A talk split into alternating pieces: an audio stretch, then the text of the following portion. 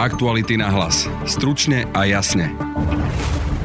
Ústavný súd je kompletný. Po piatich kolách voľby, desiatkách hodín ich vypočúvania a naťahovačkách, či sa majú v parlamente voliť tajne alebo verejne. Prezidentka Zuzana Čaputová vymenovala zostávajúcich šiestich ústavných sudcov. Je medzi nimi napríklad už bývalý obhajca Mikuláša Černáka, či bývalý člen vládneho smeru, ale aj dlhoročný poradca ústavného súdu. Mimo zas zostali mená ako Radoslav Procházka či Daniela Švecová z Najvyššieho súdu.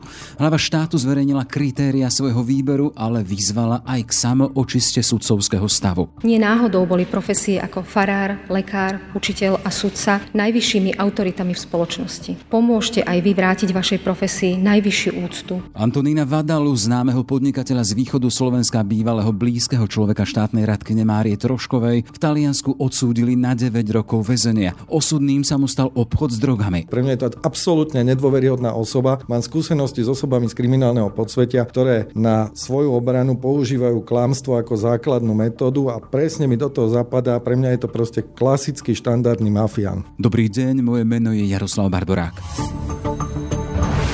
Dokážeš počúvať podcast a pritom kráčať do práce? Čo keby si teraz dokázal míňať a pritom aj sporiť? Založ si účet v 365, nastav si sporenie s automatickým zaokrúhľovaním platieb Sislenie a z každej platby ti rozdiel medzi uhradenou a zaokrúhlenou sumou zhodnotíme parádnym úrokom 3,65 ročne. 365. Najlepšia banka na sporenie. Viac o podmienkach podúčtu Sislenie nájdeš na www.365bank lomka Sislenie. Ústavný súd je po dnešku kompletný. Prezidentka Zuzana Čaputová doplnila chýbajúcich 6 sudcov. Uzatvorila tak 9-mesačnú ságu ich výberu. Stovka kandidátov, 5 kôl voľby, desiatky hodín ich vypočúvania a v parlamente aj vulgárne nadávky lídra Smeru pre poslednú voľbu, ktorá šla nakoniec v režime verejnej.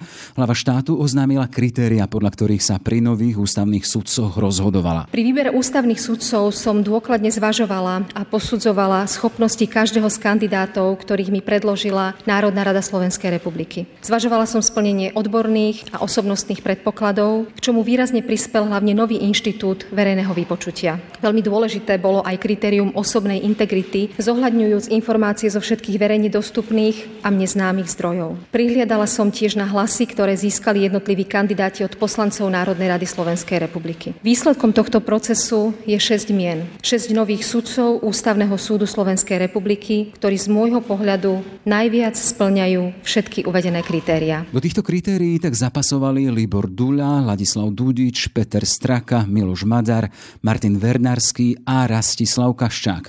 Neprešli naopak expert na ústavné právo a bývalý líder siete Hradoslav Procházka, či poslankyňa Mosta Híd Edita Pfuntner alebo bývalá šéfka Najvyššieho súdu Daniela Švecová. Proces výberu bol dôkladný, lebo právomoci ústavného súdu sú natoľko silné, silné, že majú zásadný vplyv na smerovanie krajiny. Ak sa sedem sudcov ústavného súdu zhodne na tom, že zákon, ktorý prijal parlament, nie je v súlade s ústavou, nebude taký zákon súčasťou právneho poriadku Slovenskej republiky. Premiér a predseda parlamentu sú s voľbou spokojní. Verím objektívnu nestrannosť ľudí, ktorých vybrala Národná rada Slovenskej republiky a samozrejme pani prezidentka využila svoje právo vybrať z nominovaných ústavných sudcov. Vítam aj slova pani prezidentky, ktorými sa prihovorila sudcovské sudcovskému stavu. A ja s nimi plne súhlasím a hovorím ich rovnako. Sudcovský stav musí nájsť v sebe mechanizmy, aby sa dokázal samoočisťovať, nakoľko je nezávislý a oddelený od moci výkonnej a od moci parlamentnej a je na nich, aby našli v sebe silu a odvahu vyzlieť stalára tých, ktorí poškodzujú dobre meno justície a znižujú dôveru v slovenské súdnictvo. Zuzana Čaputová verejne reagovala aj na zverejnenú údajnú šifrovanú komunikáciu medzi Marianom Kočnerom a bývalou štátnou tajomníčkou Jankovskou. Prípad sudcov podozrivých z ovplyvňovanie rozsudkov je natoľko závažný, že dobré meno a dôveryhodnosť súdnictva sa už nedá obhájiť ani obnoviť mlčaním alebo predstieraním, že sa nič vážneho nestalo. Ak sa potvrdia podozrenia, o ktorých v posledných dňoch čítame, bude to dôkaz najväčšieho zlyhania, aké sa v justícii môže vyskytnúť. Zároveň to bude jasná výzva pre súdnu moc na jej seba uzdravenie. Túto príležitosť nesmieme premárniť. Kto sú noví ústavní sudcovia a ako chcú naplňať požiadavky na návrat dôveryhodnosti v našu justíciu?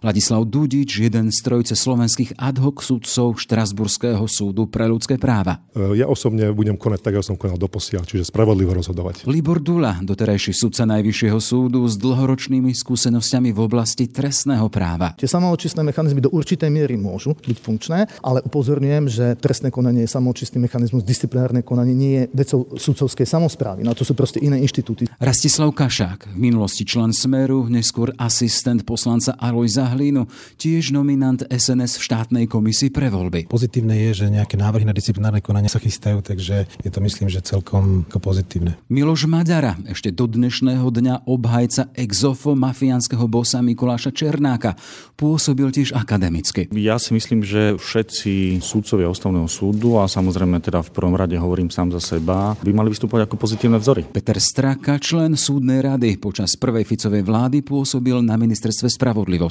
Podľa môjho názoru je to veľmi nepríjemná záležitosť pre demokraciu. A konečne Martin Vernársky, docent práva s 12-ročnými skúsenosťami externého poradcu ústavného súdu. Myslím si, že rázny prístup je dôležitý, ale aj prístup s chladnou hlavou. Je veľmi dôležité nevkladať do riešenia týchto otázok emócie, pretože po tej právnej stránke v takom prípade vznikajú rizika a najdôležitejšia v tomto smere je spravodlivosť. Pred skompletizovaným ústavným súdom je vyše tisícka nevybavených vecí. Podľa Ivana Fiačana, ktorý stojí na jeho čele, sú všetky predpoklady k tomu, aby súd začal pracovať naplno. Neskončených je cirka 1500 vecí, z toho niečo cez tisíc vecí je e, nepridelených. To sú tie veci, ktoré čakajú na týchto nových kolegov. Plánuje na budúcu stredu prvé plénum, kde bude sa schvalovať interné dokumenty a hneď na to samozrejme sa vrhneme naplno do práce. Vážení sudcovia Ústavného súdu Slovenskej republiky, chcem veriť, že svojimi rozhodnutiami a svojim príkladom prispiejete k tomu, aby spravodlivosť na Slovensku získala dôveryhodnejšiu tvár. O to viac, že práve vy sudcovia ako jediní máte možnosť nastaviť justícii zrkadlo bez toho, aby vás ktokoľvek mohol obviniť, že zasahujete do jej nezávislosti. Aj od vašich rozhodnutí závisí, či Slovenská republika bude štátom štátom zvrchovaným, demokratickým a právnym. Antonino Vadala dostal v Taliansku 9 rokov za obchodovanie s drogami. U nás ho neslávne preslavil posledný text zavraždeného Jana Kuciaka o biznise Talianov z východu Slovenska s prepojením na obávanú drangetu, ktoré nitky siahali priamo na úrad nášho vtedajšieho premiéra Roberta Fica. Talianské úrady ho včera odsúdili na 9 rokov za pašovanie drog z Južnej Ameriky. Na prípad sa pozrieme s Janom Petrovičom, zástupcom šéf-reaktora. Pekný deň ti prehem. Ahoj. Jano, keď počuješ meno Antoníno Vadala, čo prvé ti napadne? No, človek, ktorý mal zaujímať dlhé roky slovenské policajné a justičné orgány a ako si ich nezaujímal a od minulého roka po vražde Jana Kuciaka a jeho snúbenice zaujímal prakticky celé Slovensko a začali o ňom vychádzať na povrch veľmi nelichotivé informácie. Vyzerá to, že je to človek, ktorý pod rúškom snahy o podnikanie s hovedzím dobytkom a s mesom vlastne vlastne budoval úplne novú drogovú cestu pre kokain, ktorý sa mal dovážať z Južnej Ameriky cez Benátsky prístav a že tento človek vedel, že keď chce robiť takúto nelegálnu činnosť, tak na to potrebuje mať okolo seba spriaznených, veľmi vplyvných ľudí a zdá sa, keďže dlho to nikoho nezaujímalo, tieto informácie, že sa mu to asi aj podarilo. E, práve náš Jan Kuciak rozplietol, zmapoval ten jeho biznis a on naznačil, že tie jeho nitky môžu viesť viesť až na úrad vlády. Akým spôsobom? Vlastne to sú dve prepojenia, ktoré sa niekedy ako keby zlievajú do jedného. Človek, ktorý ich spája je Antonino Vadala. Prvá, tá oblasť kontaktov sa vzťahuje na Taliansko, kde je jednoznačne preukázané justičnými orgánmi Talianska, že tento človek bol napojený na významných ľudí z prostredia kalabrískej mafie Nrangeta a potom, keď bol na Slovensku, budoval sieť kontaktov medzi politikmi, štátnymi úradníkmi a svojou bývalou priateľkou, ktorá aj figurovala s ním v niektorých firmách s Máriou Troškovou, ktorá sa neskôr zamestnala na úrade vlády ako štátna radkyňa a bola v blízkosti bývalého premiéra Roberta Fica. Zároveň mal významnú funkciu v Bezpečnostnej rade štátu William Jasaň, kde je zjavné, že v jeho rodine prebehol jeden biznis, ktorý je vystopovateľný smerom ku Vadalovi a Vadal aj, kým ešte teda nebol zadržaný, priznával, že je to jeho kamarát. Z Talianska aktuálne prišli tie správy a zverejnili ich miestny internetový portál Gazeta del Sud z Kalabrie, že Benátska prokuratúra Vadalu odsúdila na 9 rokov za pašovanie drog z tej Južnej Ameriky.